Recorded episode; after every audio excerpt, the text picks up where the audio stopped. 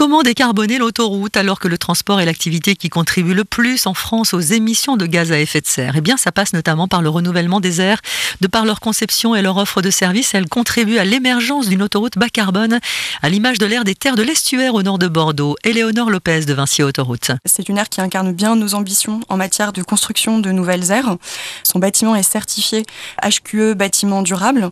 On a 600 euh, mètres carrés de panneaux photovoltaïques pour permettre d'avoir euh, une euh, autoconsommation du bâtiment et on réduit aussi les consommations d'eau sur l'air puisqu'on a des cuves de récupération des eaux pluviales qui nous permettent de limiter les consommations d'eau du site. Une aire qui valorise aussi son territoire d'implantation avec une immersion régionale comme la vente de cannelés et d'autres produits régionaux de circuits courts pour l'air des terres de l'estuaire. Parce que quand on traverse une région, on a aussi envie de savoir ce que l'on y mange, mais aussi d'avoir des évocations du territoire. À titre d'exemple, l'air euh, elle-même, son parti pris architectural, il incarne bien le territoire, puisqu'on a une toiture qui est faite de tuiles bleues et vertes qui euh, représentent l'estuaire de la Gironde. Une cinquantaine d'aires est concernée par ce renouvellement engagé depuis 2019.